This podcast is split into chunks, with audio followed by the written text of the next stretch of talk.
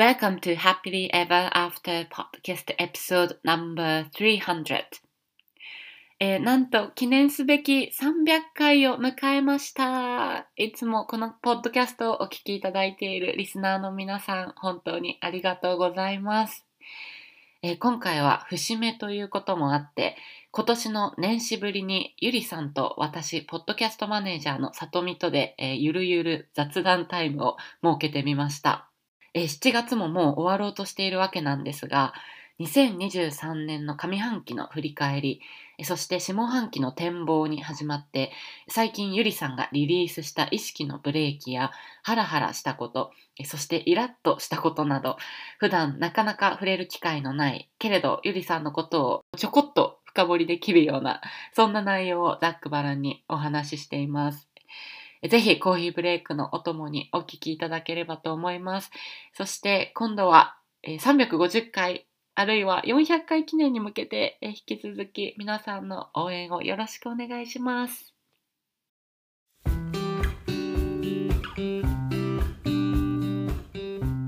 こんにちは。キャリアとビジネスのサクセスコーチ、ゆりです。私は使命や人生の目的とつながって自分の人生を最大限に充実させたいと思う女性のお手伝いをしています。このポッドキャストは今モヤモヤしていたり今の状態にはある程度満足しているけれどもっと大きなこと次のレベルで何かできるんじゃないかなって思っている女性のヒントになればという思いで配信しています。私たちは一人一人素晴らしいギフトをもらってこの世に生まれてきました。そのギフトを生かすことによってパズルのピースみたいにこの世の中で自分なりの役割を果たすことができます。内面の世界を良くしていって充実させることで私たち一人一人が現実を変えていき周りの人世界にもいい影響を与えていくことができます。ソロエピソードではコーチング NLP 瞑想マインドフルネスヒプノセラピーなどに基づいたマニアックな意識や自己啓発に関する話をしています。インタビューエピソードでは世界で活躍する女性のライフストーリーをお聞きしていろんな生き方働き方そして自己実現の仕方があるということをお伝えしていますこのポッドキャストを聞いて一人でも多くの方が元気になったり前向きに行動できるようになると嬉しいです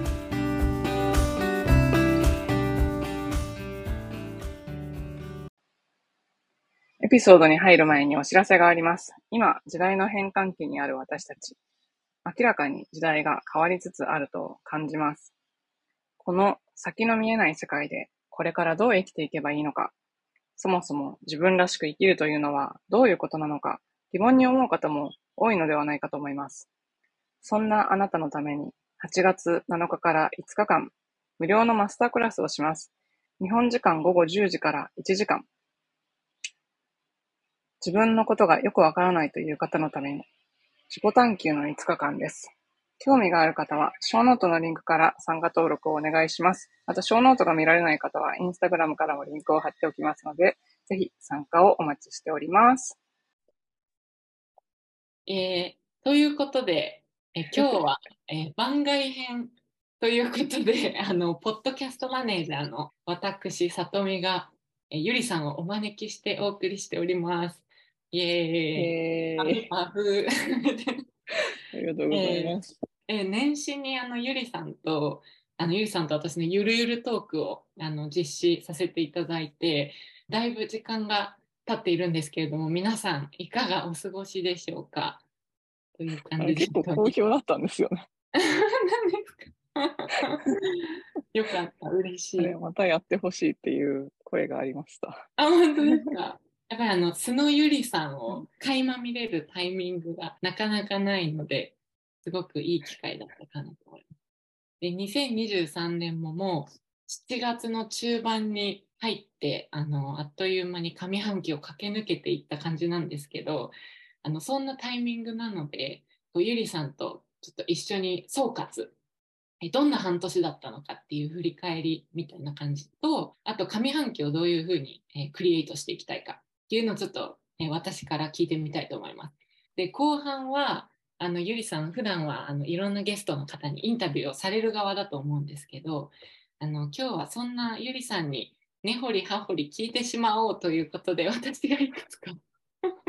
質問を用意しております。なので、普段はなかなか聞くことのできないゆりさんをいろいろ掘っちゃうぞという、えーそんな回にできればと思います。ありがとうございます。はい、お願いします。えーではですね、えー最初のトピックなんですけど、2023年の、まあ今この配信が多分7月の中盤とかなんですけども、上半期を振り返って、どんな半年だったかなというふうに思われますか？ああ、いやー、さとみさんに会いました。そうですね。念願さんの旦那さんにもちょっとご挨拶ができました。めちゃくちゃ楽しかったです。なんかすごい風のように通り過ぎていった時間だったんです。なんか1、2時間とかでしたよね、ご一緒できたの。そうそうそう。そうそう。しかも子供一緒だったし、全然ゆっくりできない。でもなんか、かそうですよね。でなんかあの、レストランで食事したんですけど、メニューにタイポがあって、あ、そうそうれが、お。子さんにあのお子さんがそれにすごいツボにはまって一緒にあの受けるっていうそういうあの楽しいサーモンがスエーモンかなんかになってて、まだ言ってます。まだ言ってるし、昨日も、昨日なんか、娘が、さとみさんの髪の毛綺麗だったねって言ってました。えー、嬉しい。ありがとう、嬉しい。そうまあでも、そうですね。前半はそう、あの、さとみさんもそうなんですけど、やっぱ初めてライブでお客様にお会いするっていうことを結構2月に神戸でランチ会を開催し、4月に東京でセミナーとインスパイアドライフクリエイターの受講生さんのディナーをして、すごいやっぱりライブで人に会えたっていうのがすごい大きかったです。やっぱり始めたのがコロナ禍だったのでずっとオンラインだったんですけど、うん、そこで人に会えて、でしかもなんかセミナーとかパーティーとかだと私と会うっていうよりもなんかお互いに参加者さん同士が仲良くなってくれて、で、もうその後とかも大人になってこんなに腹を割って話せる人が初めてできましたみたいなフィードバックいただいたりとかして、なんかそれすごい嬉しい、あの、出会いの機会を提供できる、人の輪が広がっていく機会を提供できるっていうのが、やっぱり一番今年はなんか嬉しい、今までのその半年間で嬉しいなって思ったことです。うんうんそうですよね。なんか私が言うのも変なんですけど、すごい大きなステップだなっていうふうになんか感じていて、やっぱりコロナ禍でそのゆりさんのコーチング立ち上げられてっていうタイミングでもあったので、なかなか face to face でできる機会ってなかったと思うので、これからもこういうことをやっていかれるご予定なんですか？あ、やりたいと思ってます。できる限り。うん、実はカリフォルニアでも、えっ、と、カリフォルニアとかオレゴンに住んでるお客様と一緒にランチをしたりして、やっぱりそこでも会うと、ライブのエネルギーの交換全然違うんですよね。うんすごい喜ばれて、また別の何かをやろうっていう企画をしている方もいらっしゃって、うんそうそう。なので、まあ、今年はまた8月に日本に行くので、また企画中なんですけど。いいですね。じゃあはい皆さん要チェックですね。ちょっとゆりさんのインスタやフェイスブックやホームページを要チェックですね。はい、ぜひぜひ。8月に日本で。いやでもね、私も本当に思ったんですけど、直接会うとエネルギーの伝わり方が全然違う。うん私もあのオンライン上でしかゆりさんにお会いしたことがなかったんですけど、今年の2月か3月に初めてお会いできて、なんか全然この伝わってくるものがやっぱり違うなって思ったし、なんかそういう中だと生まれる会話の質とかもすごいうんあのもっと高まるのかなっていう気もして、だからどんどん。うんね、やっていけるといいですよね。うんはいでは、上半期はそんな感じで、直接お客様とお会いできる機会が作っていって、これからも作っていきたいということなんですけど、まあ、ちょっとそこでも触れられてたんですけど、下半期をどんな時間にしていきたいか、まあちょっともうだいぶ7月も中盤なんですけど、そういうのは何かありますか？下半期は、やっぱ、なんか私のテーマとして、こう、インパクトを増やしていきたいっていうのがあって、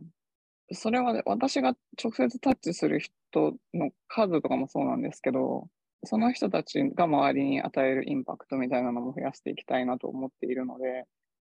ちょっと具体的には、まだちょっと試行錯誤中なんですけど、ちょっと目指してるところはそんな感じで、もっとより多くの人に何かこう、お伝えする機会があればいいなって思っています。うん、そうですよね。ゆりさんのパワーってすごい、ものすごいですけど、一人でできることって限界がやっぱりあるし、さっきおっしゃったみたいに、その in person のイベントで、ゆりさんとお会いできる人が増えると、どんどんその、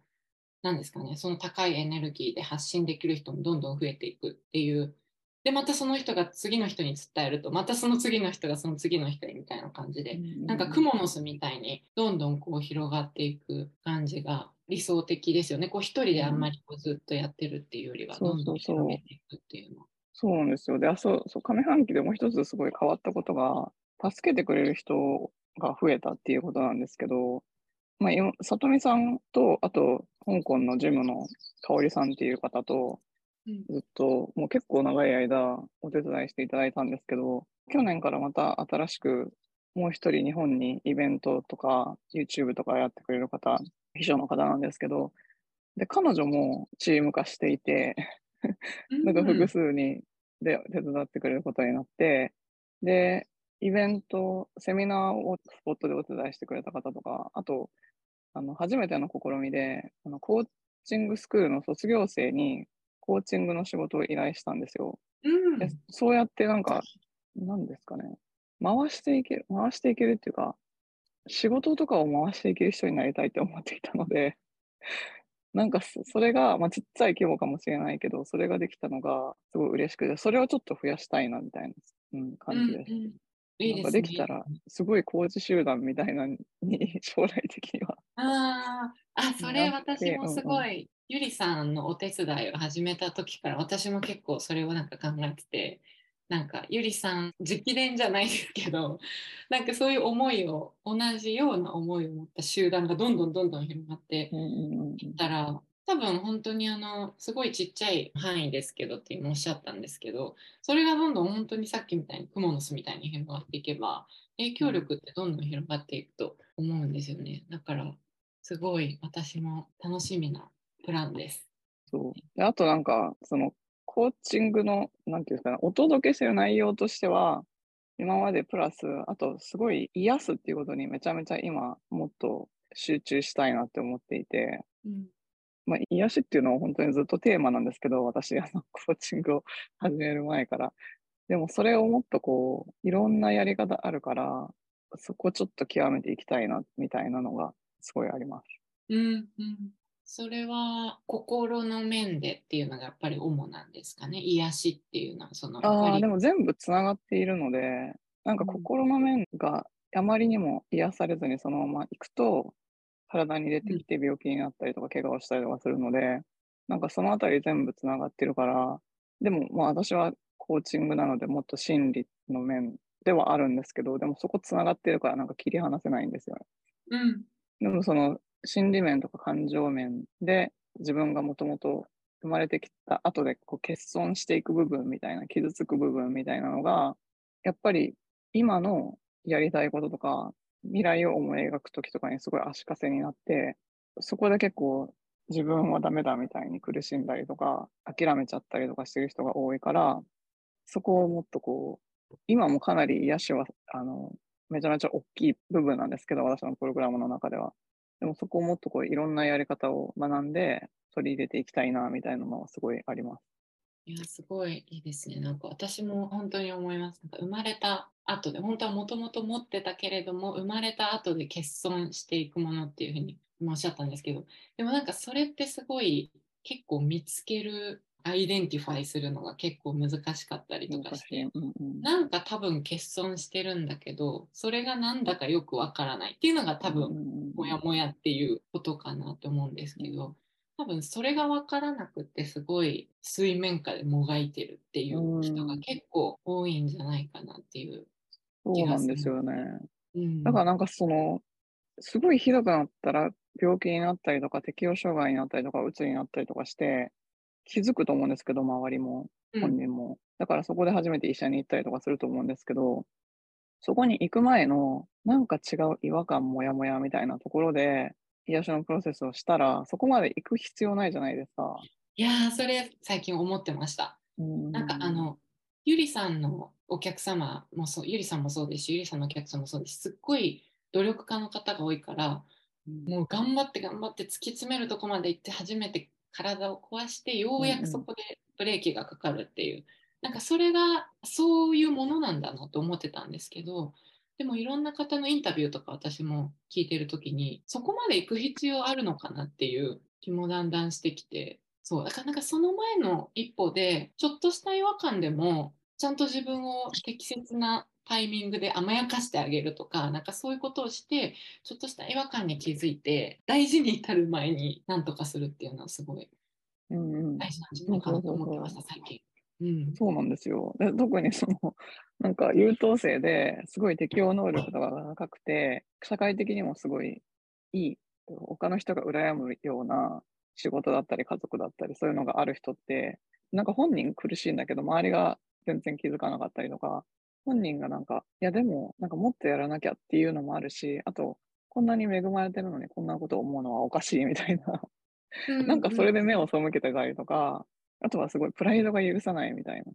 なんかそんな弱い人間じゃないから許さないみたいな。とかなんかいろいろあったりして、そこで結構こじれるので、そういうパターンが結構あるなと思うので、なんか気軽に、そう、だからコーチングって言ってたら、カウンセリングとかより全然気軽になんかみんな来るじゃないですか。うんうん、どっちかといったら、まだちょっととっつきやすいかな。から、あくまでもコーチングなんだけど、もっとこう、癒すことによって自己受容をして、自分を愛するっていうことによって自自己が統合されていくプロセスをサポートするのをもっとパワーアップしたいみたいな感じです。ねめちゃくちゃいいですね。本当それ必要だと思います。コーチングは今は結構限られた、特に日本では、アメリカはちょっと違うかもしれないんですけど、特に日本でやっぱり自分で選択して自ら行動を起こしてコーチングとかに申し込まない限りはアクセスできない特別なサービスっていうそういう見方があるのかなっていう気がしてるんですけどそれだと多分ギリギリにまで行ってからしか行動を起こさないんですよね多分。だけど今ゆりさんが言ったみたいなことってなんか多分学校生活になんかコーチングの要素を取り入れるとかそれ当たり前にその、自ら頑張って一歩踏み出さなくてもちゃんと必要な情報が誰にでもこう提供されるようななんかそういうことがすごい必要なんじゃない世の中にはなんか必要なんじゃないかなって思っていて ちょっとそれとゆりさんの今おっしゃっていたことがかぶるかなとうん思いました。はい、ありがとうございます。ではちょっと今2023年の振り返りをしてきたんですけど質問の趣向をだいぶ変えましてちょっとゆりさんに根掘り葉掘り聞いちゃうぞっていう感じなのでざっくばらんにあ答えたくないことはちょっと答えたくありませんって言っていただいたので大丈夫なんです。け ど記憶にありませんみたいな。そうそう記録にも 記録にもありませんみたいな。言っていただいていいんですけど、えっと、まずこれね私がすっごい気になってることなんで個人的に気になり事なんですけどゆりさんって本当いつも冷静ですっごいこう落ち着いていらっしゃるじゃないですか多分その瞑想とかグラウンディングとかそういったことをやっぱりされてこういう人前に出ておられるのでそういう state がこう整ってるっていうことかなとは思うんですけど多分そんなゆりさんも一人の人間だからめっちゃ緊張したパニックになったっていうことってなんかあるんじゃないかなと思ってなんか最近そういうエピソードがあったら教えてほしいなと。パニックはない と思います。ないないでもいいです。ないうん場合は、緊張したのは、うん、緊張するってやっぱ準備不足なんだと思うんですよ。なんかいきなりこうトランジションもなしにどっかのいっぱい人がいるところに入っていったりすると緊張しますよね。うんで、なんかそれはあるかもしれないですね。だからその、それに気がついたら、そこを、あ、一瞬自分を整えてからやろうって思ったら結構緊張がほどけるんですけど、その場に入っちゃったとしても、深呼吸とかして。うんでもなんか、いや、これ質問の人と絶対違うと思うんだけど、あの、夜道の運転が目が見えないっていうことに気がついて、年かと思って。あちょっと違いますね、それ趣旨が。そうなんですよ。それでめっちゃ緊張したって。どうしよう、見えな。これはいなんかあれですね、こう、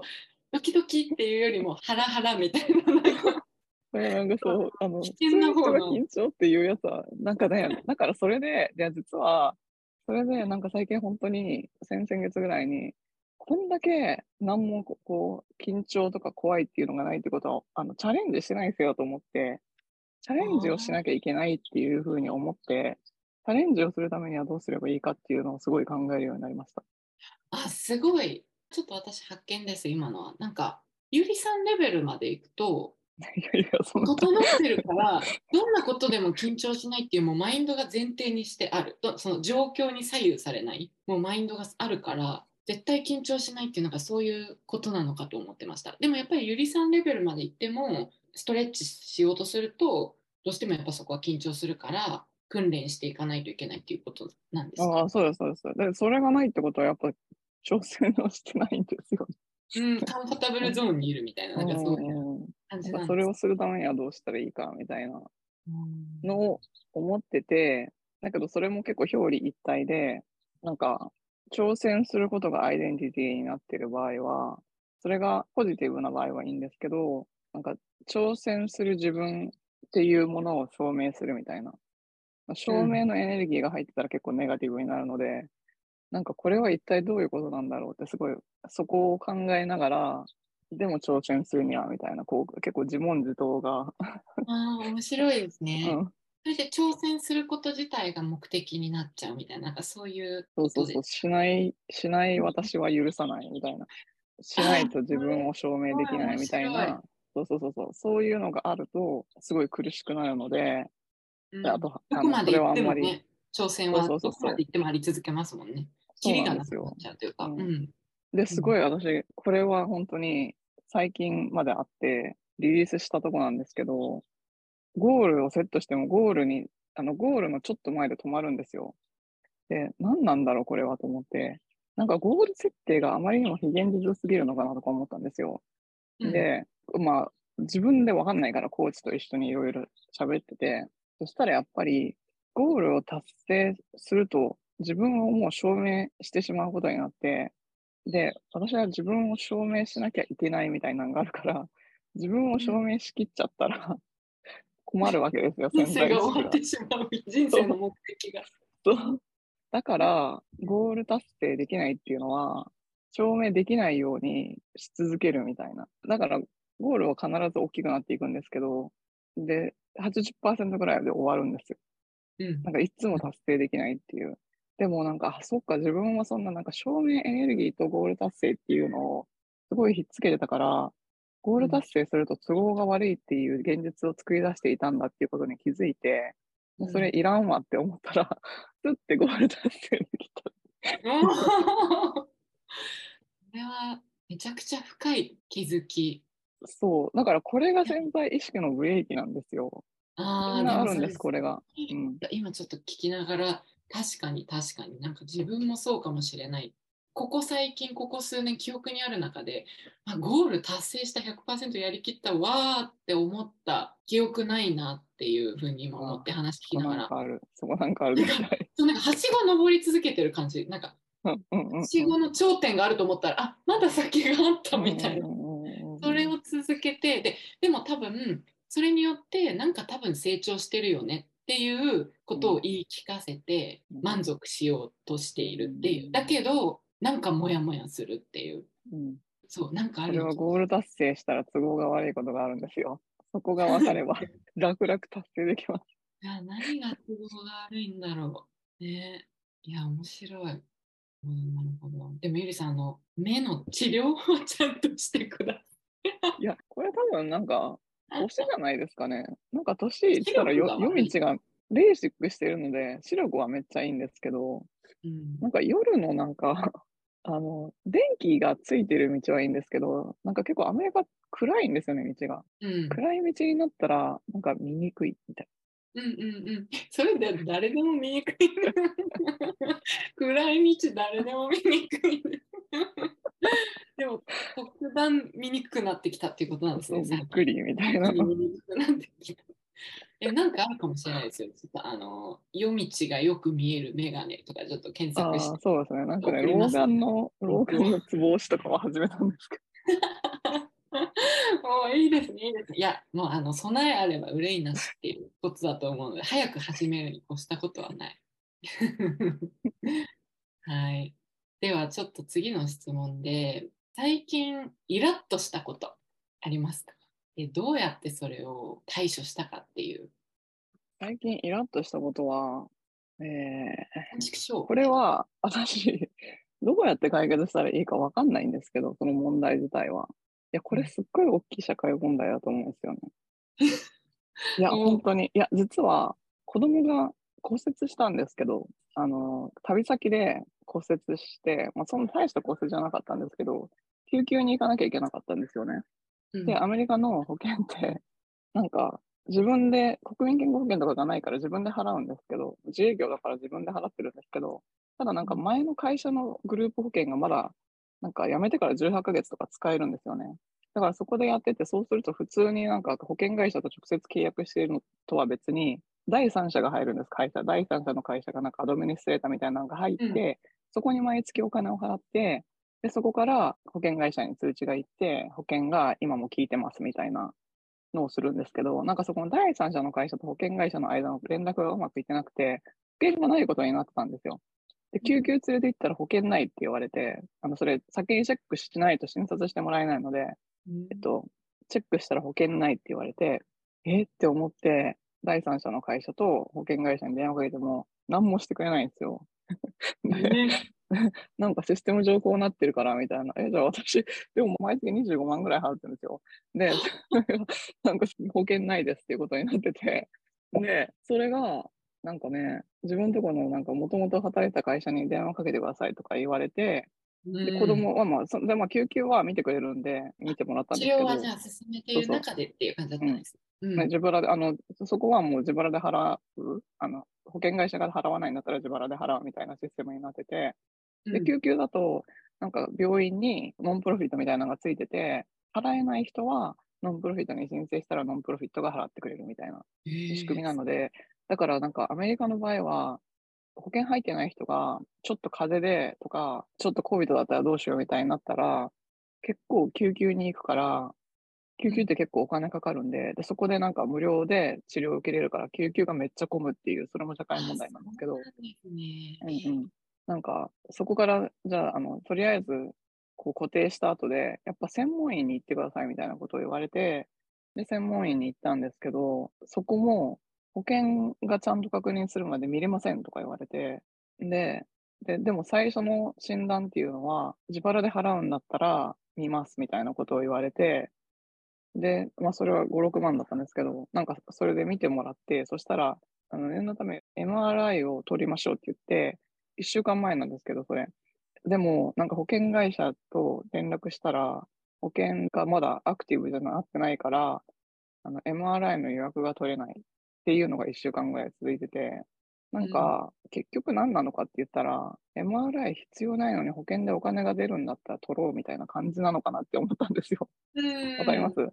険会社からお金取れるんだったら首都高でみたいな感じなのかなと思って。で、なんかしかも、誰も何もしない、保険会社も何もしないし、第三者の会社も何もしないし、医者も何もしないし、結局、損してるのって9歳の男の子じゃんって思って、それめちゃめちゃ腹立ちました。このシステムおかしいよねって思って、みんな自分とこの利益追求して、結局、子供がこういうふうに宙ぶらりになってても、誰も何もしてくれないっていう。うんこのシステムおかしくないって思って、やっぱりこの保険の保険は本当に社会問題になってるんですけど、もうすごい貧富の差が出るから、うん。うん、これはなんか、で、医療費がめちゃめちゃ高いっていうのも、さっき救急で無料で受けれる人とかがいるから、もう結局なんかシステム的には保険会社と医療機関がどんどんどんどんこう料金を釣り上げていって、医療自体を手の届かないものにしているみたいな、なんか多分なんか医療費とかも日本と全然違うんですよ。うん、私があの帝王切開で最初出産した時双子で、もうハイリスクだったこともあるんですけど、保険会社に行った請求みたいな、医者からの請求書と、まあ、手術代と入院の病院の請求書と看護師のスペシャルの看護師の請求書って全然違うとこから来るんですけど、なんかその病院から、医者の手術代とか看護師のサポート代とかを除いた病院からの請求書だけで、あの保険会社に行ったのみたいな700万円とかだったんですよ、当時で。高くないですか？おかしいよね。子供産むのに700万請求するってありえなくない？うん。いや、いや700多分え、うん、700。え、多分今の日本円の感覚だと900万円ぐらいなんですけど、おかしくないですか、子供産むのに。おかしいおかしい。子供、子供産めない。産めないですよ。それはあっていうか、それ、それの10%を私が払うみたいな感じでそれ、保険会社に90%を保険会社が払って、うん。え、でも子供を産むのって保険会社に入ってない人しかできないものであるべきじゃないですよね。そもそも。そうで、も、そうなんですよ。そうなの。何なんだろう私もちょっと最近医療システムに疑問を持つことが結構多くて、うんあのイギリスに住んでいて医療にお世話になる機会がたまたまあったのであの、まあ、確かにビジネスだししょうがないよねって思う部分もありつつ日本にいる時って、まあ、ゆりさんほどエクストリームじゃないかもしれないんですけどイギリスの場合はですねアメリカほどそうじゃないかもしれないけれども日本にいる時ってそういうこと考えたことなかったなと思ってそれは多分日本が恵まれているからなのか、うん。医療がそこまでその手の届かないようなものにしようという動きがあんまりないからちょっとわかんないですけど多分イギリスが結構アメリカと日本の間、まあ、ちょっと日本より多分その国民健康保険っていうあのそういう制度はあるので日本寄りだとは思うんですけどそれでも国民健康保険がコロナを機に結構崩壊しつつあって通常のその検査専門医の検査を受けようとすると1年待ちとかになってしまうから結局みんなプライベートの高いお金を払って見るんですけどそれすごい高い、まあ、700万円とかっていうとちょっとかなりそれよりは多分低いと思うんですけどだからなんかこれってなんかどういうことなのかなってすごい。私のこの検査こう1年待ちかあるいは自腹切って今やれっていうそのどっちかの選択を迫られるわけなんですけど、当然やっぱり出産もそうですけど自分の体なりその生まれてくるお子さんなり優先するに決まってるじゃないですか。うん。でもお金がないとそれができないっていうう、んなんかこれってなんかどういう力が働いてるのかなっていうのは私もずっとちょうど思ってたところだったのでうん。すごいなんか、私の場合なんかイラッとしたものそうだけどなんかこうどういうことなのかなっていうなんか素朴なすごい疑問みたいそうこれなんなんでこう、なんとかならないのかな、これって思ったんですけど、な。ういんやでもなんかうんあまりにもなんかどうどういう構造になってるのかすらわからないっていう。うんうんそう、だからなんかこれは結構なんとかしたいけど、何をしたらいいのかみたいな ので、うんイラッとしました。まあ、これは外、外、外ね。で、その、それに対してイラッとしたのは何だろう。まあ、これ心理的な問題もあると思うんですけど、まだそこまで深掘りできてないので、あれなんですけど、ただなんか、やっぱしこう、自分が癒しとかに興味があるから、そういうことにもイラッとするのかもしれない。なんか人間として、うん、治療とか癒しとかはもう、なんか根本的な人権じゃないかと思うんですけど。そうそうそう、私も今そう思いました。なんか癒しとか、そういうなんか心理的な問題以前の話かなって思いました。だって、あの身の安全が侵されてるっていう状況じゃないですか、うんそれってうん。だってもし9歳のゆりさんのお子さんが骨折で一気になんか状態が悪化してしまって、命に関わるような状況になってしまったとしたら、本当に文字通り、もう生命の危険状態じゃないですか。だからなんかそれってすごい心理的ブロックとか、なんかそういうのの以前のもっとこう下の、うんうんうんあの安全土台の安全が脅かされる。そう、それでうん自腹で払って医療破産する人とかがいるんですよね。うんうん、いっぱいいるんですよ。アメリカ医療破産する人。それってすごいなんか健康であること心と体はつながってるっていう話があったんですけどぱ健康であることって本当に根本すべての土台なんだけどそれを保つためにこの止めどないこのお金を用意しないといけないっていうのがなんかおかしいって思いますお。かしいですよね。な何なんだろうっていうそう解明したい解明したいんだけど解明できない。そうそうそうそう。ねちょっともやもや。ですね。まあ、それがイラッとした 出来事。いやでも本当そうですね。これ多分、うんゆりさんのポッドキャスト聞かれてるリスナーさん、海外で暮らされてるからすごい多いから、ああ、うちの国もこうなんだよねっていう。えっと、じゃあ今ちょうどその医療の話でお子さんの話が出てきたんですけど、ゆりさんみたいなご自身のやりたいことで人生をクリエイトしていっている方、そういうふうになりたいって思っている世の中の少年少女にあの何かアドバイスがあればいただきたいなと思ったんですけど、何かありますか？やりたいことができる人生にするためのアドバイスってことですよね。そうですね。うん。うんうん。えっと、一つ目は、自分の力で選択できるっていうことを知ること。なんか、いろんな社会的な生まれた国とか、経済状況とか、その時のその経済のサイクルとか、喋る言葉とか、親とかの生育関係とか、行ってる学校とか、そういうことで、なんか消去法で選んじゃう人とか、こういう選択肢しかないんだろうなって思うような人とかいっぱいいると思うんですけど、実はすごい世界は広くて、選ぼうと思ったら何でも選べる。うん。それは自分次第っていうことを知ることで、なんか人の作ったレールに乗らなくても知らないから、レール 外れても大丈夫だし、レールが必ずしもいいところとか自分が幸せになるところに連れてってくれるとは限らないから、そんだったら自分で敷いた方がいいっていう考え方を知ること。だから自分で何でも作れる、自分で何でも選択できるっていうのを知ることと、あと、とはいえ、なんかよく周りにそういう人いないと、そもそもそういうのってどういう、うんうん、そういう思考にならないので、うん好奇心を持って、まあ本を読むのもいいんですけど、私もティーネイジャーの時はすごい本を読んで、いろんな人の考え方を吸収してたんですけど、でもやっぱり、こういうことがあったらよかったなって思ったのは、実際に働いてる人とかの話を聞く機会があんまりなかったので、自分の親の周りの人とかじゃなかったら、大人と話す機会があんまりなかったですね。先生とか親以外。